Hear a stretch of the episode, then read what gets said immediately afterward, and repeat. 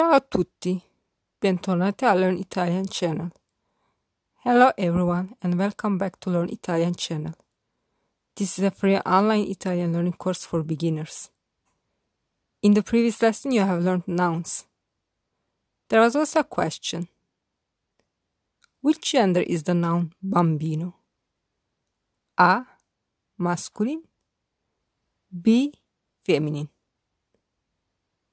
the correct answer is A, masculine. In today's lesson, I will show you the plural nouns. Let's start. I will use Italian alphabet to explain the lesson. In Italian, the nouns might end in O, in A, or in E. The nouns ending in O are masculine gender. To make the plural form of masculine nouns, you need to change the ending O to E. For example, libro, libri, ragazzo, ragazzi, albero, alberi, zaino, zaini pneumatico, pneumatici.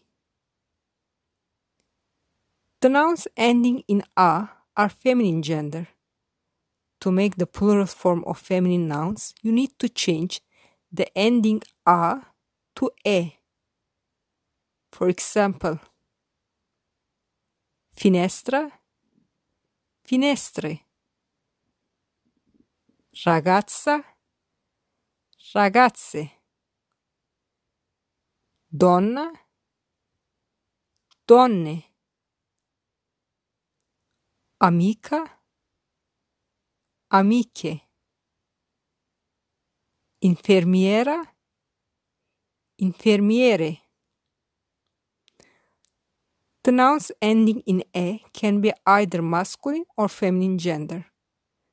To make the plural form, form you need to change the ending e to e. For example, classe, classi, bicchiere, bicchieri, studente, studenti. Now let's see the summary of this lesson quickly. In Italian, the nouns might end in O, in A, or in E. To make the plural form, you need to change the endings of the nouns. The ending O changes into E. The ending A changes into E. The ending E changes into E. Now I have a quiz for you.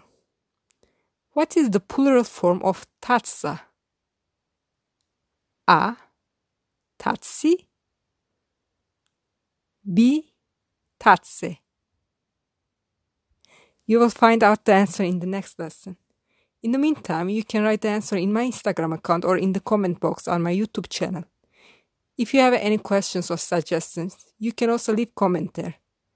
My Instagram is learn underscores Italian 20, where you can find also the slides of this lesson. Make sure to subscribe, rate, and comment on my YouTube channel and on any podcast app. In the next lesson, I'm going to teach some adjectives in Italian. Grazie, a presto!